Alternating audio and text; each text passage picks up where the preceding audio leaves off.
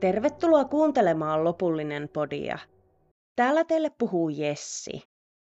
Ja tänään jatketaan Netkelin tarinan kolmanteen ja viimeiseen osaan. Jos et ole kuunnellut kahta aiempaa osaa, niin ne kannattaa käydä kuuntelemassa ennen tätä jaksoa. Kuvia tapaukseen liittyen lisään podin Instaan at lopullinen pod sekä Facebookiin, joka löytyy nimellä lopullinen. Kannattaa ehdottomasti ottaa tilit myös seurantaan. Mutta mennään suoraan jaksoon. Ned Kelly, Dan Kelly, Steve Hart ja Joe Byrne olivat kadonneet virkavallan ulottumattomiin sen jälkeen, kun olivat suorittaneet pankkiryöstön Geralderissä. Jengi pysyi niin hyvin piilossaan, että heidän liikkeistä ei tiedetä paljoa. Mutta on kuitenkin tiedossa, että maaliskuun lopussa 1879 Nedin ja Danin sisaret, Margaret sekä Kate, olivat kyselleet erään laivan kapteenilta, että paljonko tämä velottaisi neljän tai viiden miehen viemisestä Kaliforniaan. Hinnasta ilmeisesti saatiin sovittua, ja kapteenin oli määrä tavata tämä tuntemattomaksi jäänyt mies 31. maaliskuuta, tarkoituksena vielä sopia maksusta sekä kuljetuksesta tarkemmin.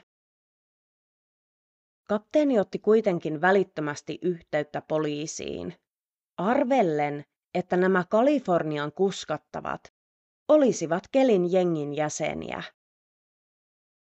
Kun tuntemattoman miehen ja kapteenin tapaamispäivä koitti, lähistölle asettui useita siviilipukuisia poliiseja valmiina nappaamaan tämän miehen. Mutta tämä tuntematon mies ei koskaan saapunut tapaamiseen, joten ei tiedetä varmaksi, oliko Kelin siskosten tarkoitus hankkia veljensä sekä näiden ystävät Kaliforniaan. Koska Kelin jengin jäseniä ei oltu laajojen etsintöjen jälkeen saatu kiinni, heidän oletettiin paineen maasta ja pysyvän tavoittamattomissa. Joten huhtikuussa 1880 Victorian hallitus lähetti vetoomuksen etsittyjen miesten löytöpalkkion peruuttamisesta.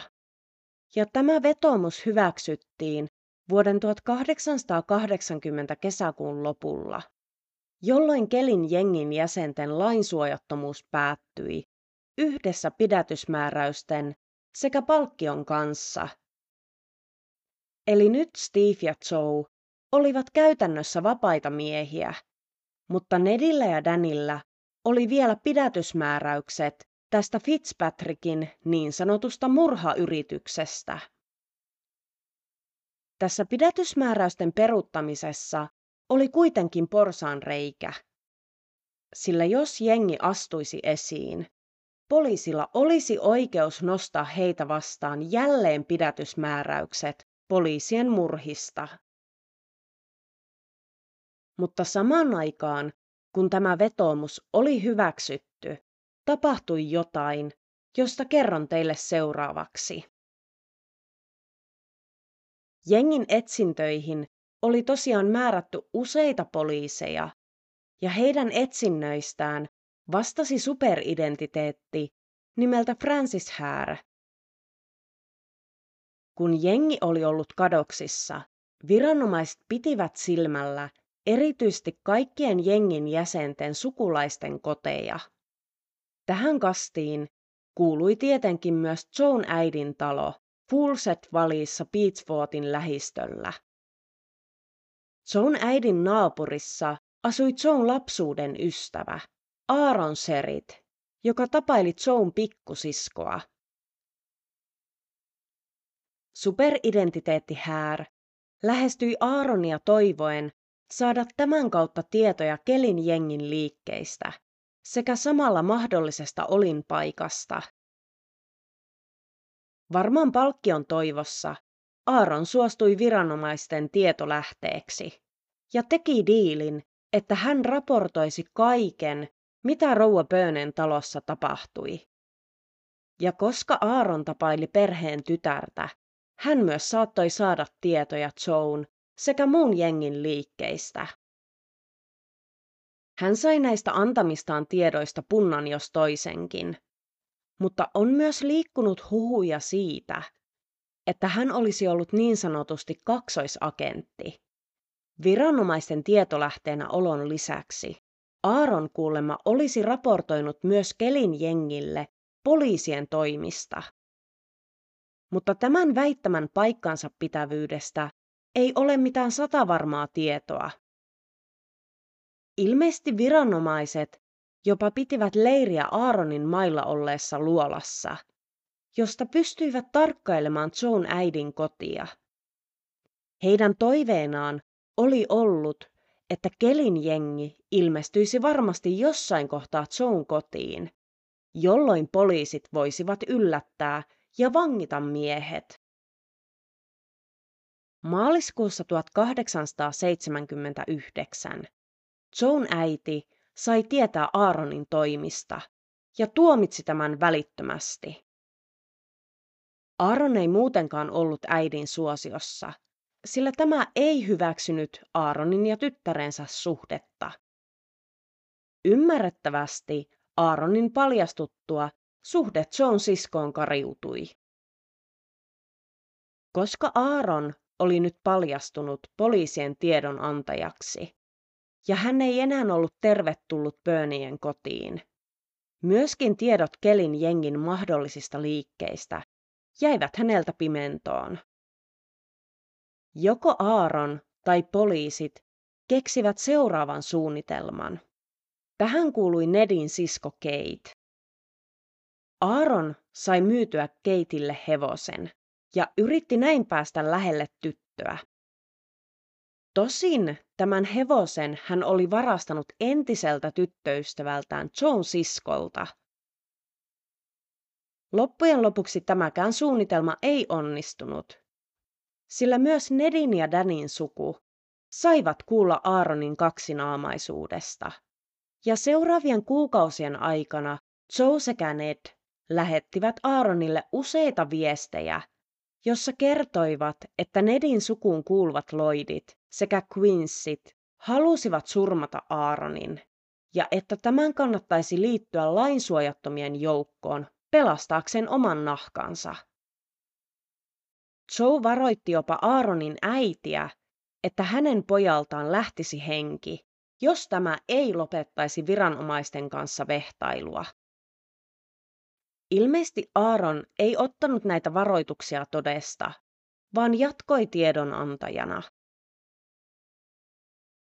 Koska John siskon tai Keitin tapailu ei onnistunut, Aaron meni naimisiin tunnetun maanviljelijän tyttären Ellen Burken kanssa.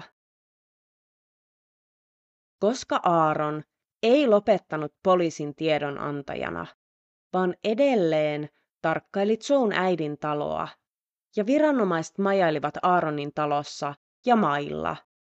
Joe ei voinut vierailla äitinsä kotona, kuin vain pimeyden turvin.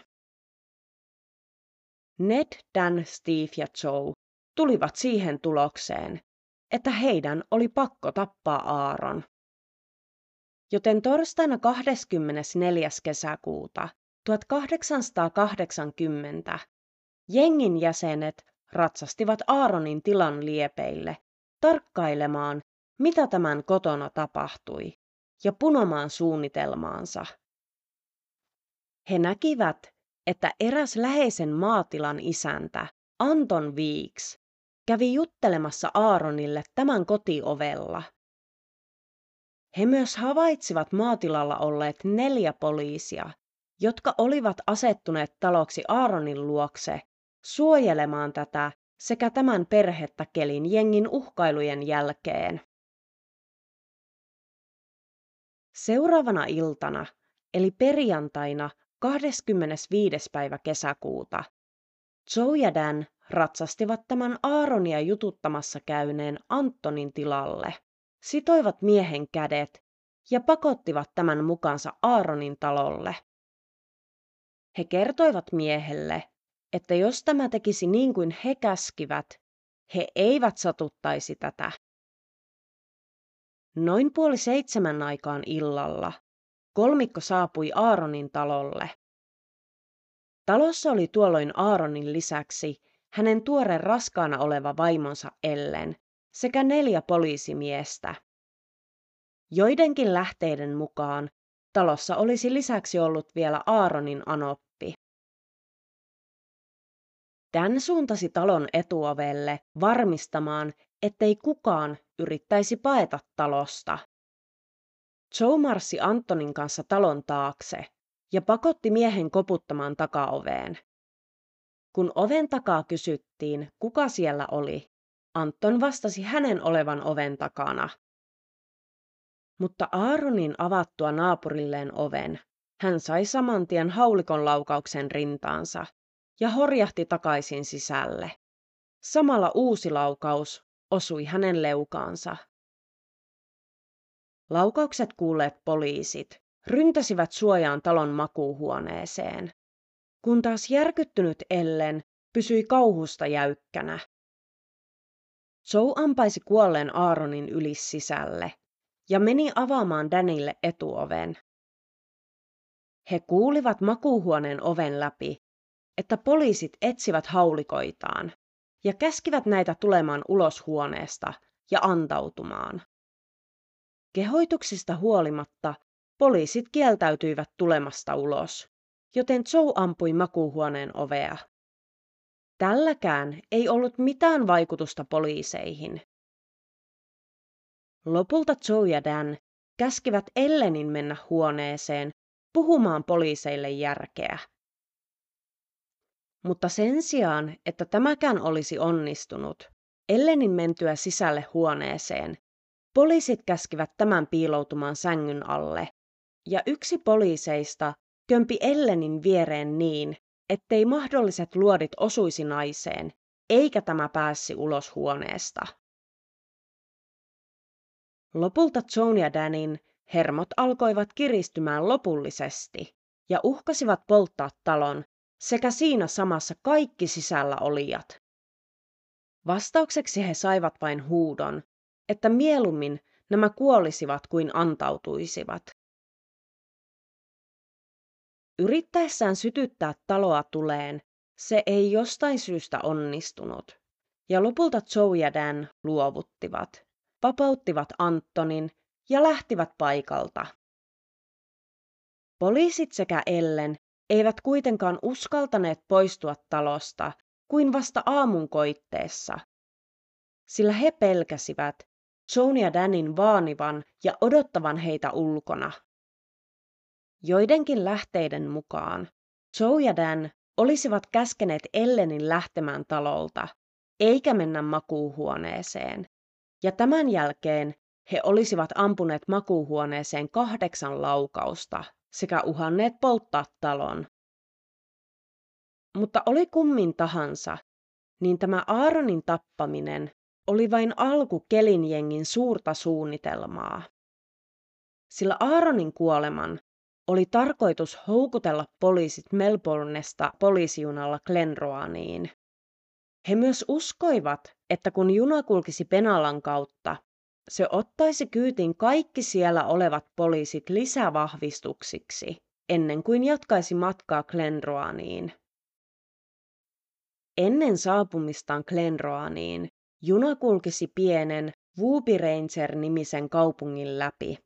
Siellä jengi aikoisi suistaa junan raiteiltaan ja ampuisi jokaisen elonjääneen. Kun kaikki elonjääneet olisi eliminoitu, he ratsastaisivat penallaan ja ryöstäisivät kaikki pankit, sytyttäisivät oikeustalon tuleen, räjäyttäisivät poliisikasarmit ja vapauttaisivat jokaisen putkassa olleen vangin.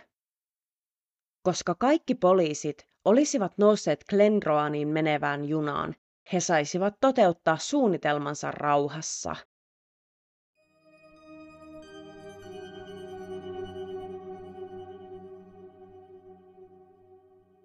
Jengi oli olettanut, että Melbournen poliisit saisivat tietää Aaronin murhasta jo saman illan aikana. Mutta koska poliisit piilottelivat Aaronin makuuhuoneessa seuraavaan aamuun asti, uutisten kertominen viivästyi huimasti.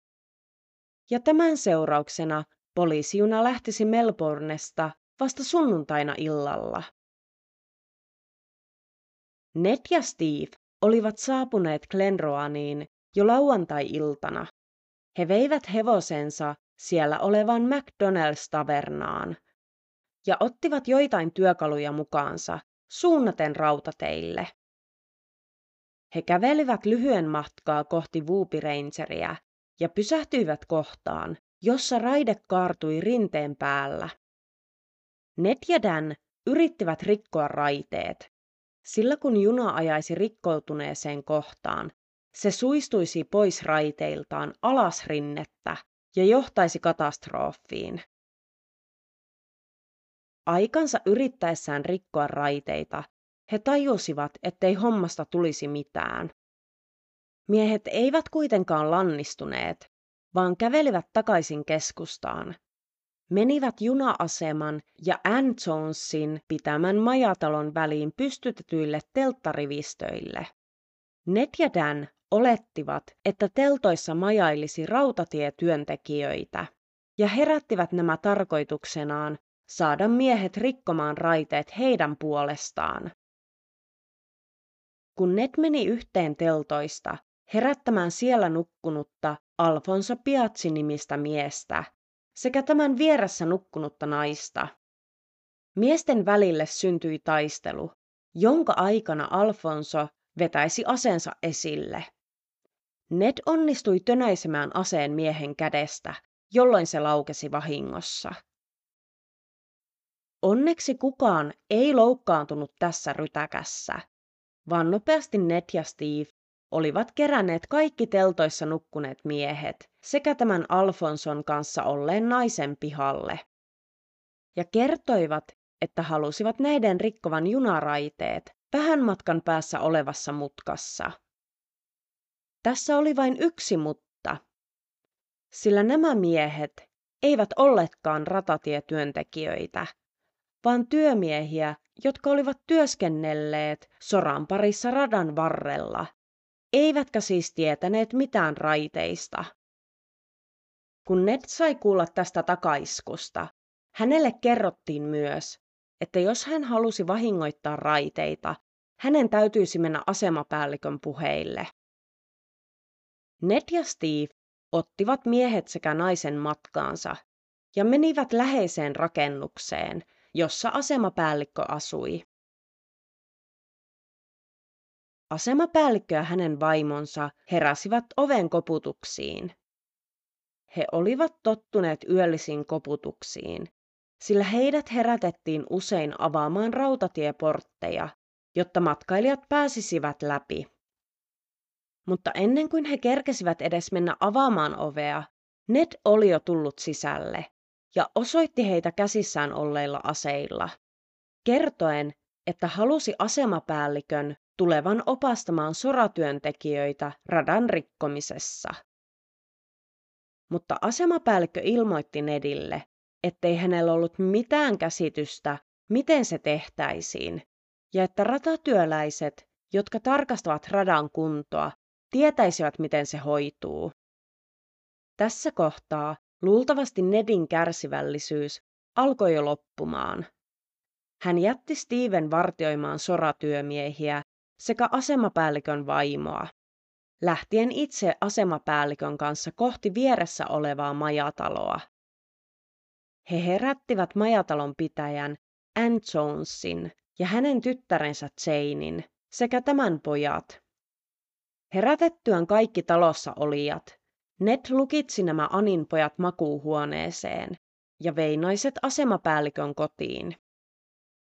Palattuaan takaisin Steven luokse, hän jätti kaikki mukanaan olleet tämän vartioitaviksi ja lähti itse etsimään näitä ratatyöläisiä, jotka voisivat rikkoa raiteet. Ned löysi ensin Salivan nimisen työläisen ja lähti kävelemään tämän kanssa rataa pitkin. Kävellessään miehen kanssa he näkivät toisenkin ratatyöläisen, joka joutui myös aseella heiluttelevan Nedin matkaan. Ned kertoi näille miehille odottavansa junaa, joka olisi täynnä poliiseja, ja halusi lähettää nämä helvettiin. Ratatyöläiset saivat radan rikottua niin, että yhdet kiskon osat nostettiin pois molemmilta puolilta ja ratapölkyt irrotettiin. Tämän jälkeen Ned ja työmiehet kävelivät asemapäällikön kotiin muiden joukkoon. Joe ja Dan saapuivat paikalle noin kahden aikaan yöllä, jonka jälkeen panttivangeiksi joutuneet miehet siirrettiin Ann Jonesin majataloon, ja naiset jäivät asemapäällikön kotiin, jota Steve edelleen vartioi. Lähistöllä olevaa toista majataloa jengi käytti hevosten säilyttämiseen, sillä heillä oli hevosten mukana myös suojapanssarit, jotka olivat valmistaneet aurojen osista sillä aikaa, kun olivat piilotelleet virkavallalta ennen Aaronin kuolemaa. Piilotellessaan poliiseilta he olivat punoneet tämän laajan suunnitelman tappaa poliisit ja ryöstää Penallan pankit. Tarkoituksena oli, että nämä panssarit toimisivat vähän kuin nykyajan luotiliivit ja suojaisivat heitä poliisien luodeilta, samalla kun he ampuisivat elonjääneitä poliiseja junan suistuttua alas penkereeltä. Jokaiselle jengin jäsenelle oli valmistettu omat panssarit, jotka peittivät pään, rintakehän, selän ja osan reisistä, sekä Nedillä myös olkavarret. Mutta muuten jalat sekä kädet olivat suojaamattomat. On kerrottu, että Nedillä saattoi olla luultavasti myös pakaroita suojaava levy. Nämä päässä olleet kypärät tarjosivat vain rajallisen näkökentän, ja niiden sisäpuolelle oli ommeltu vuoripehmusteeksi. Kokonainen panssari painoi noin 44 kiloa. Rauta näihin panssareihin oli pääasiassa auroista, sillä muottilaudat olivat juuri sopivan muotoisia ja kokoisia käytettäväksi. On huhuttu, että jengiä tukeneet sepät olisivat valmistaneet panssarit, mutta ei voida olla varmoja, kuka ne oikeasti valmisti. Sunnuntai-iltapäivään mennessä poliisijuna ei ollut vieläkään saapunut, ja jengin vangeiksi oli joutunut tähän mennessä jo 62 ihmistä. Saadakseen ajan kulumaan, majatalossa olevat miehet pelasivat korttipelejä ja ostivat juomia. Majatalon pitäjän änin on kerrottu sanoneen Nedille, että hän olisi iloinen, jos tämä tulisi joka viikonloppu käymään, sillä Nedin avulla hän oli nyt saanut suuret tulot, kun sisällä olleet miehet tuhlasivat rahansa majatalon juomiin. Asemapäällikön kotona olevat naiset ovat kertoneet, että heitä vartioinut Steve oli mitä ystävällisin ja rauhallisin mies. Ajankuluksi jengi järjesti myös tansseja, joissa osa panttivangeista soitti, kun muut tanssivat. Meno oli aika railakasta ja ilmapiiri tilanteeseen nähden leppoinen. Tosin yksi välikohtaus kävi, kun sunnuntai-aamupäivällä kolme veljestä kulkivat kylän läpi, aikomuksenaan mennä metsästämään kenguruita. Ned tietenkin huomasi pojat ja vangitsi nämä muiden panttivankien joukkoon. Mutta hän tunnisti yhden näistä veljeksistä, 15-vuotiaan Jackin. Ned oli aiemmin kuullut, että tämä Jack oli auttanut poliiseja kuukausia aiemmin yrittäen saada itselleen palkkiorahat jengin kiinni saamisesta. Ned pahoinpiteli poikaa rajusti ja meni jopa niin pitkälle, että antoi pojalle aseensa sanoen, että tämä voisi nyt ampua hänet, jos kerta halusi auttaa poliiseja niin paljon. Onneksi Joe tuli rähinän väliin ja sai tilanteen rauhoitettua. Mutta tällainen Nedin yhtäkkinen raivonpurkaus osoitti, että hän oli todella stressaantunut, kun poliisijuna ei ollut saapunutkaan suunnitelmien mukaan. Lisäksi mitä luultavimmin alkoholin kulutus sekä unen puute saivat hänet käyttäytymään irrationaalisesti. Majatalossa ollut paikallinen opettaja Thomas Kernow oli pyytänyt useaan otteeseen Nediltä, että saisi mennä katsomaan asemapäällikön kotona vankina ollutta raskaana olevaa vaimoaan. Lopulta pitkän maanittelun jälkeen hän sai Nedin luvan ja pääsi katsomaan vaimoaan. Tuolla asemapäällikön kotona Thomas jutteli myös Steven kanssa, joka valitti tälle kipeitä jalkojaan. Thomas auttoi häntä riisumaan saappansa ja teki Stevelle lämpimästä vedestä jalkakylvyn helpottaakseen jalkojen jomotusta. Kun Thomas oli jututtanut vaimoaan ja auttanut Steveä, hänen oli aika palata takaisin majataloon muiden miesten luokse. Myöhemmin illan aikana Thomas uskoutui Nedille, että asemapäällikön toimistossa oli ladattu käsiase. Ned välitti oiti Stevelle viestin ja käski tämän takavarikoimaan aseen. Näin Thomas sai Nedin luottamuksen. Noin kymmeneltä illalla Ned ja Joe pukivat panssarinsa ylleen, ottivat Thomasin mukaansa ja menivät Glenroasin poliisiasemalle, jossa herättivät unillaan olevan kaupungin ainoana olleen poliisin, konstaapeli Brackenin. Konstaapeli ajatteli aluksi, että tämän oli pakko olla pilaa. Oli näky ollut varmasti uskomaton, kun outojen harniskojen päälle oli vedetty pitkät polviin yltävät takit. Nopeasti konstaapeli kuitenkin tajusi leikin olevan kaukana, kun hänet vangittiin ja kuljetettiin muiden miesten luokse majataloon. Koska Thomas oli tehnyt yhteistyötä jengin kanssa, luottamus häneen oli syntynyt. Ja kun hän pyysi Nediltä lupaa mennä vaimonsa kanssa nukkumaan kotiinsa, joka oli aivan lähistöllä, tämä sallittiin hänelle. Thomasin saavuttua vaimonsa kanssa kotiin, tämä kertoi vaimolleen, että hänellä oli suunnitelma. Hän nimittäin aikoisi pysäyttää junan ennen kuin se suistuisi raiteiltaan.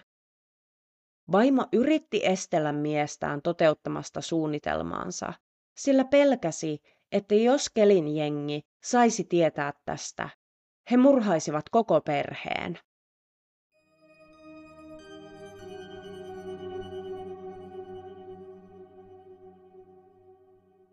Poliisijuna oli Penallassa sunnuntain ja maanantain välisenä yönä ja jatkoi matkansa kohti Glenrovania noin kahden jälkeen. Junassa oli noin 14 poliisia, neljä lehtien toimittajaa sekä useita siviilejä, joten jengin suunnittelemassa hyökkäyksessä ei vältyttäisi sivullisilta uhreilta. Superidentiteetti Häär oli ollut fiksu ja laittanut varsinaisen junan eteen kulkemaan ylimääräisen veturin.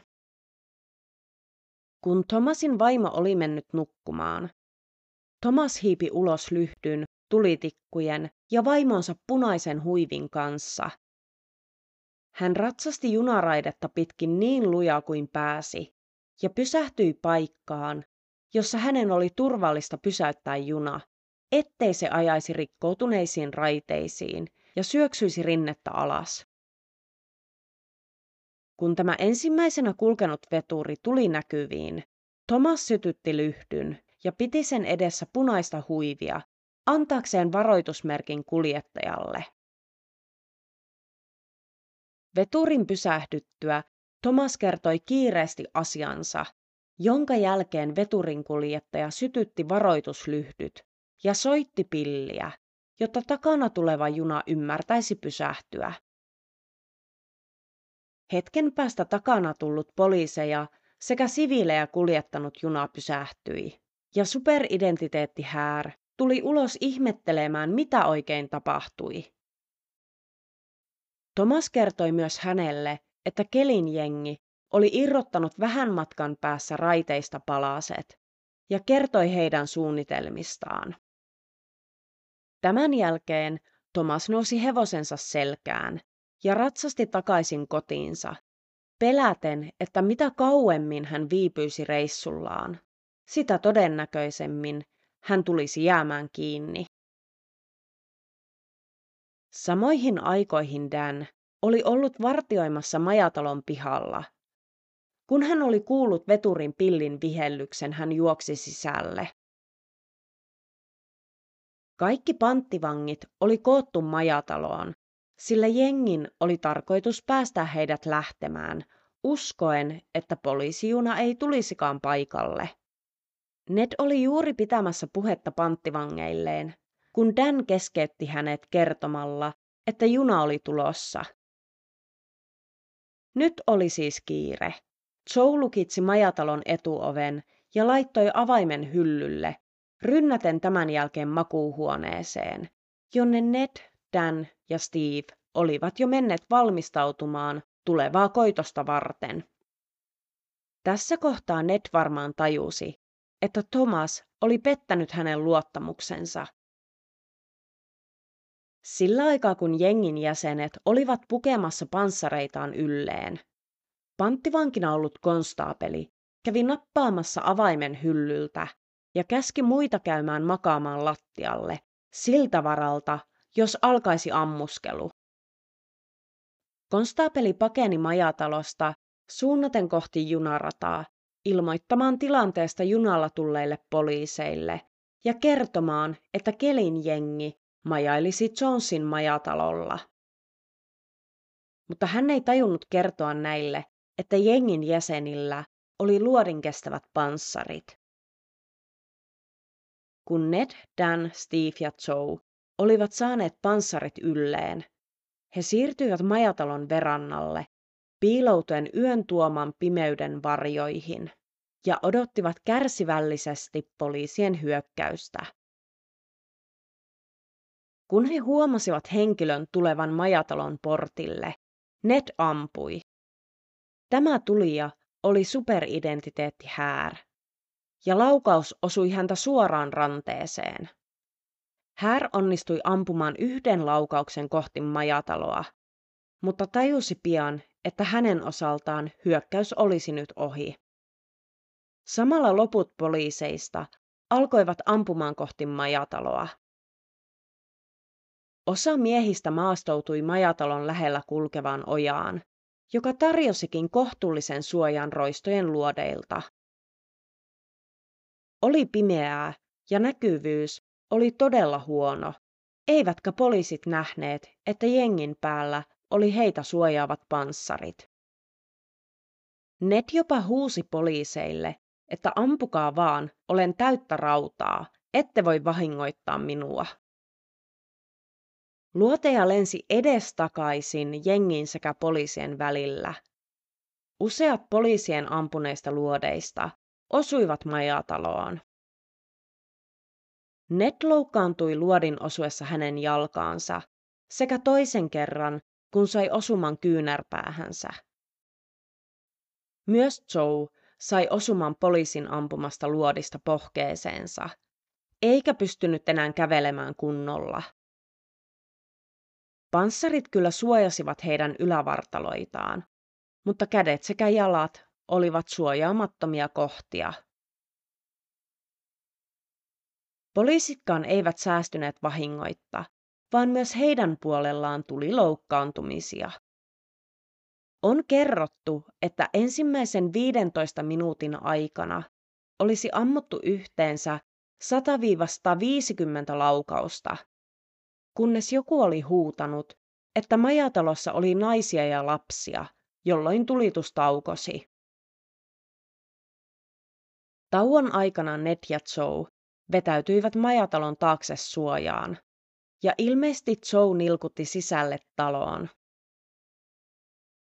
Majatalossa sisällä olleet panttivangit eivät olleet selvinneet osumilta, sillä nuori poika ja kaksi miestä haavoittuivat kuolettavasti poliisien ampuessa rakennuksen ohuiden seinien läpi. Mutta osa vangeista, enimmäkseen naisia ja lapsia, olivat onnistuneet pakenemaan majatalon takaoven kautta. Takapihalla pahasti haavoittunut Ned yritti löytää pakoreittiä ja yritti kavuta Joan hevosen selkään, mutta tästä ei tullut mitään ja lopulta hevonen tönäisi hänet puskaan. Hetken päästä pari poliisia, jotka olivat tulleet tutkimaan talon takapihaa, he löysivät pensaasta Nedin kypärän sekä kiväärin, mutta eivät nähneet miestä missään. He ihmettelivät ensin kypärää tietämättä, mikä se oikein oli. Todellisuudessa Ned makasi tiheän pensaan alla piilossa ja odotti, että poliisit jatkaisivat matkaansa. Poliisien sekä Danin ja Steven välinen tulitaistelu talon etupuolella jatkui uudelleen. Majatalon sisällä oli edelleen panttivankeja, ja kerrotaan, että kun Joe oli nilkuttanut takaovesta sisälle, hän oli vakuutellut vangeille, että nämä selviäisivät kyllä. Joe oli suunnannut paaritiskille ja kaatanut itselleen siivun viskiä, sanoen tässä rohkealle kelin jengille.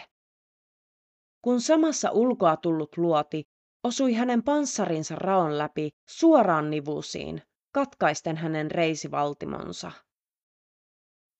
Joe kaatui tuskissaan lattialle ja menehtyi vain muutaman minuutin kuluessa verenhukkaan.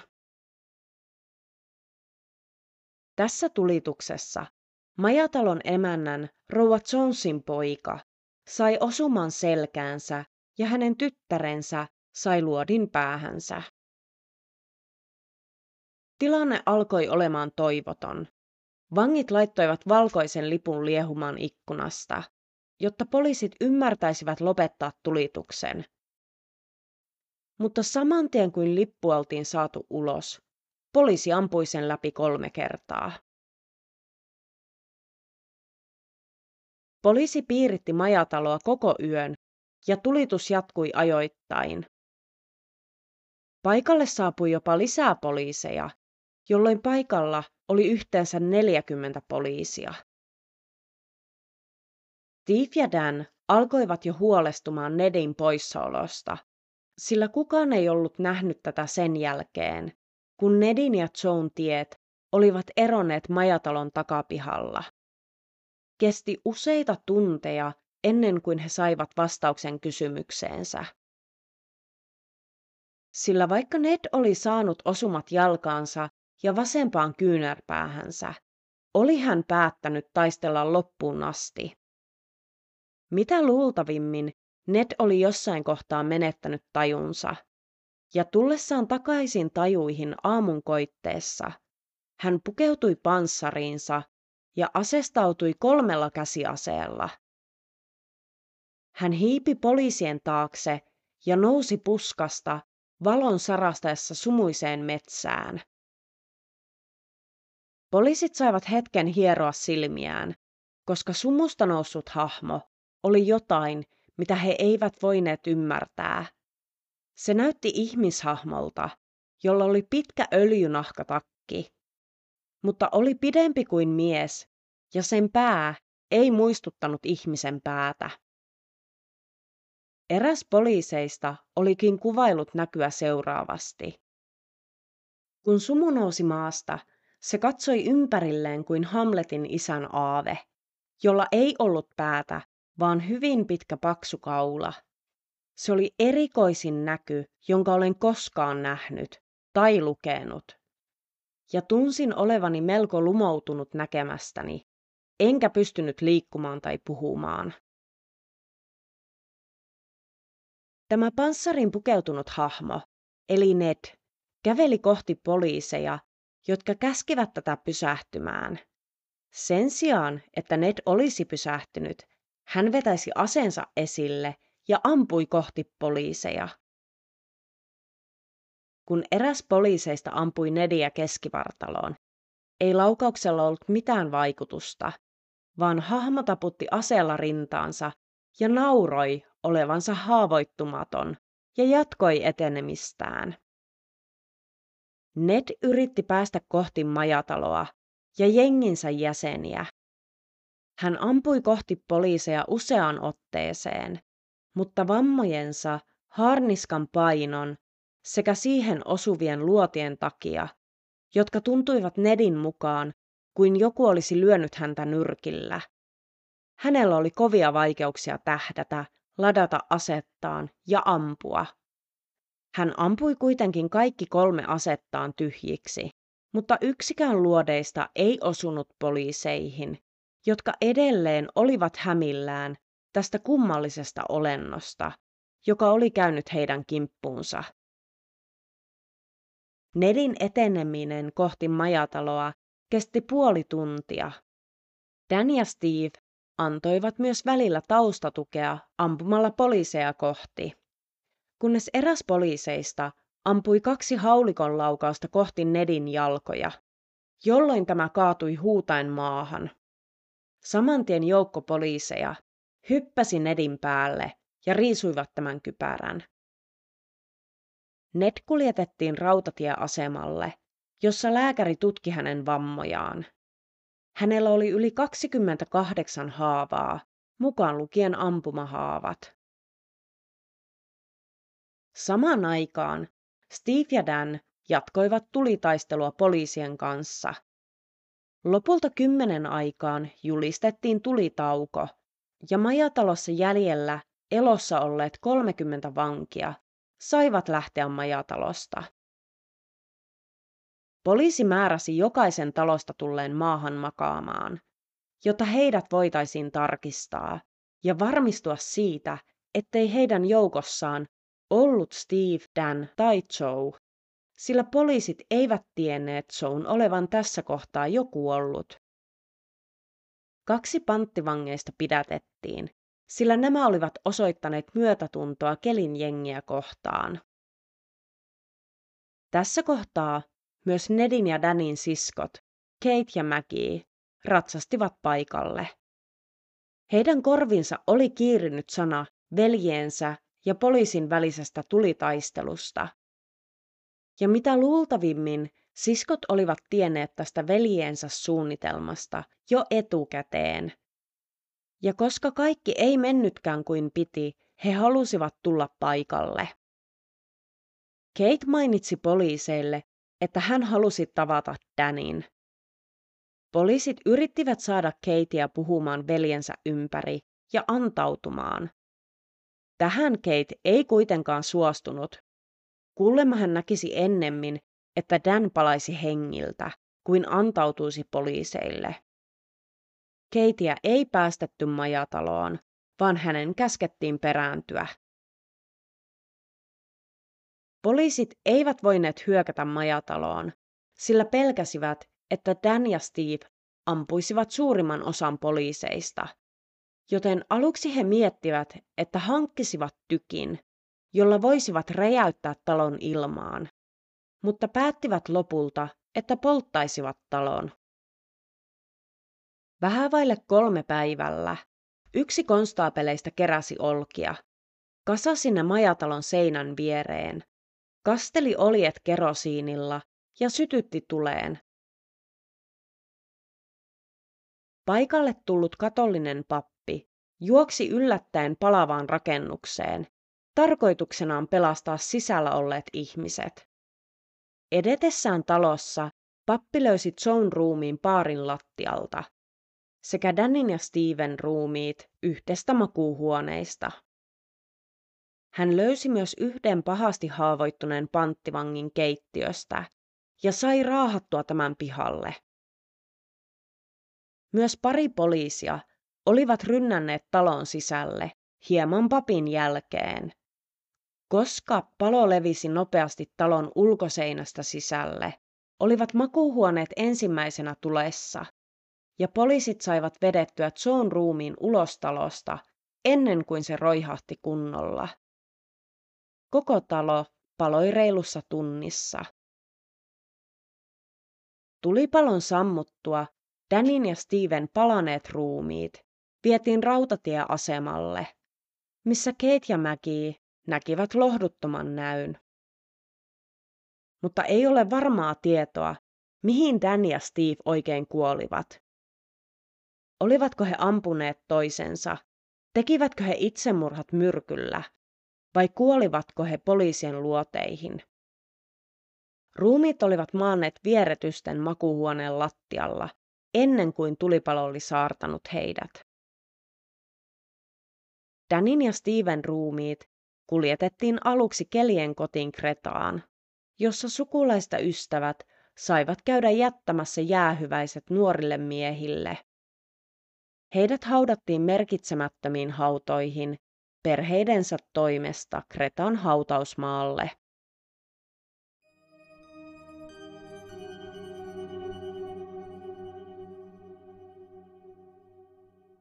Seuraavana päivänä Glenroanin piirityksen jälkeen Joan ruumis oli kuljetettu penallaan, jossa se sidottiin niin, että se pysyi pystyssä seinää vasten valokuvausta varten. Ja useat ihmiset kävivätkin töllistelemässä ruumista. Joan ystävät olivat pyytäneet saada Joan ruumiin hautaamista varten, mutta poliisit vain selittivät jotain, minkä takia he eivät voineet luovuttaa sitä. Ja lopulta kaikessa hiljaisuudessa hautasivat Joan ruumiin köyhien hautausmaalle penallaan, ilman sukulaisten suostumusta. Myös Ned, joka oli kuljetettu penallaan, vietiin rautatieasemalle ja kuljetettiin Melbourneen, jossa hän sai toipua lukuisista vammoistaan ennen oikeudenkäyntiä. Oikeudenkäynti järjestettiin 19. lokakuuta 1880. Tuomarina toimi sama mies, joka oli tuominnut Nedin äidin kolmeksi vuodeksi vankeuteen Fitzpatrickin tapauksesta. Jostain syystä oikeudenkäyntiä jouduttiin lopulta lykkäämään 28. päivään, ja tuolloin Nedia syytettiin kersantti Kennedyn, konstaapeli Scanlanin ja Lonikanin murhista, pankkiryöstöistä, Aaron Serritin murhasta ja Glenroanin tapahtumista sekä muista pienemmistä rikoksista.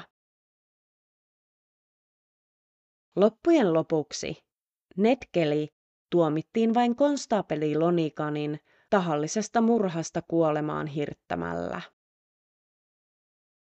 3. marraskuuta Victorian toimeenpaneva neuvosto päätti, että Ned hirtettäisiin kahdeksan päivän päästä, eli 11. marraskuuta Melbournein vankilassa. Ennen teloitusta tuhansia ihmisiä saapui kaupunkiin mielenosoituksiin, vaatien Nedin tuomion täytäntöönpanon lykkäystä, ja ihmiset lähettivät jopa armahduspyynnön, jossa oli yli 32 000 allekirjoitusta. Mutta tämä oli turhaa. Armahdusta ei myönnetty.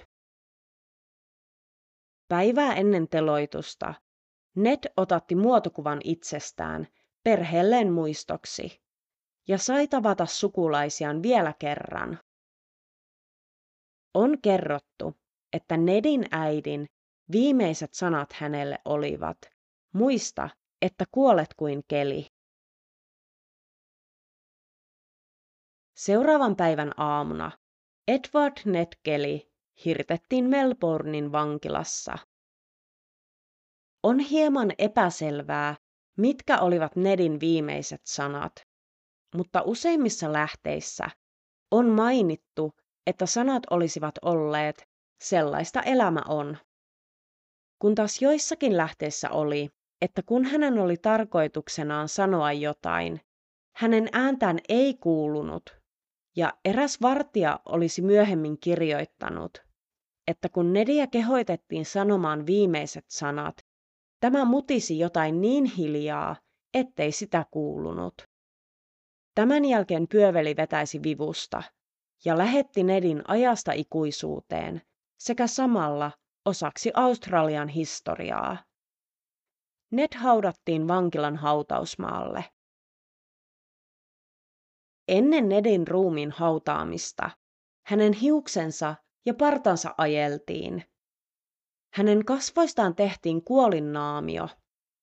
Tuolloin 1800-luvulla oli aika yleistä, että teloitettujen rikollisten kasvoista tehtiin kipsistä kuolinnaamiot.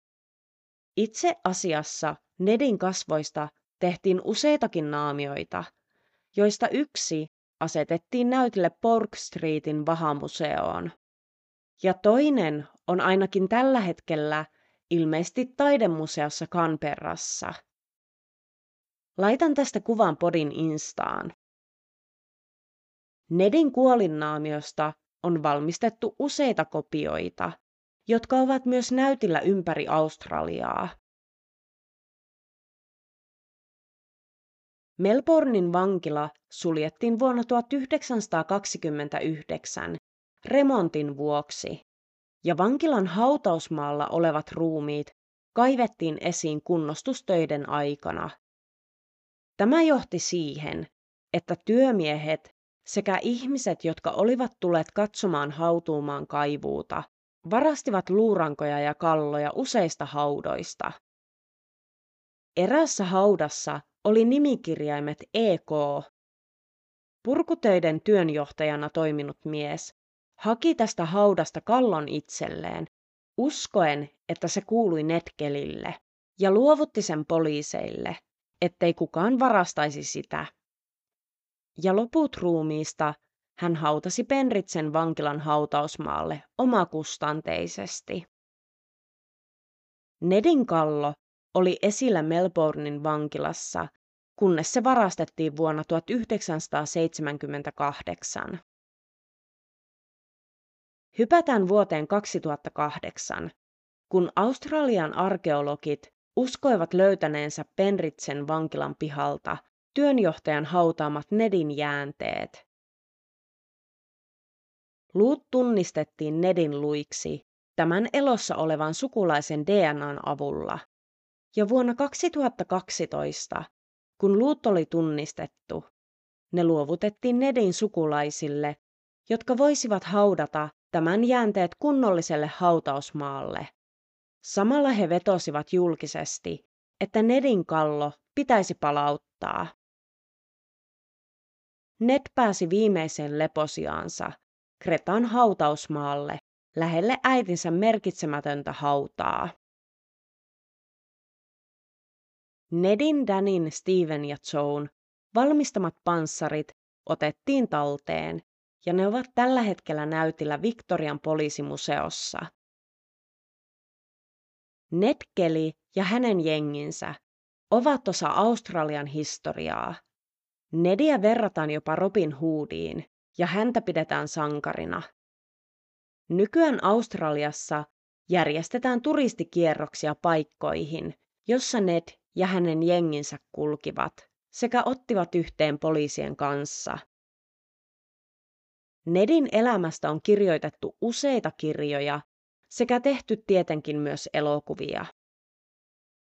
Näistä nykypäivänä olemassa olevista paikoista, joissa Ned vieraili elämänsä aikana, voisi kertoa kokonaisen jakson verran.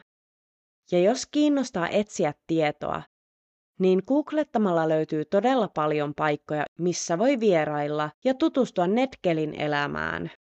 Mutta nyt tämä jakso alkaisi olemaan purkissa, ja samalla päättyy Netkelin tarina. Palautetta ja jaksotoiveita voit lähettää joko somessa tai sähköpostilla lopullinen podcast at gmail.com. Kiitoksia, että kuuntelit ja palataan taas kahden viikon päästä jonkun uuden vanhan tapauksen parissa.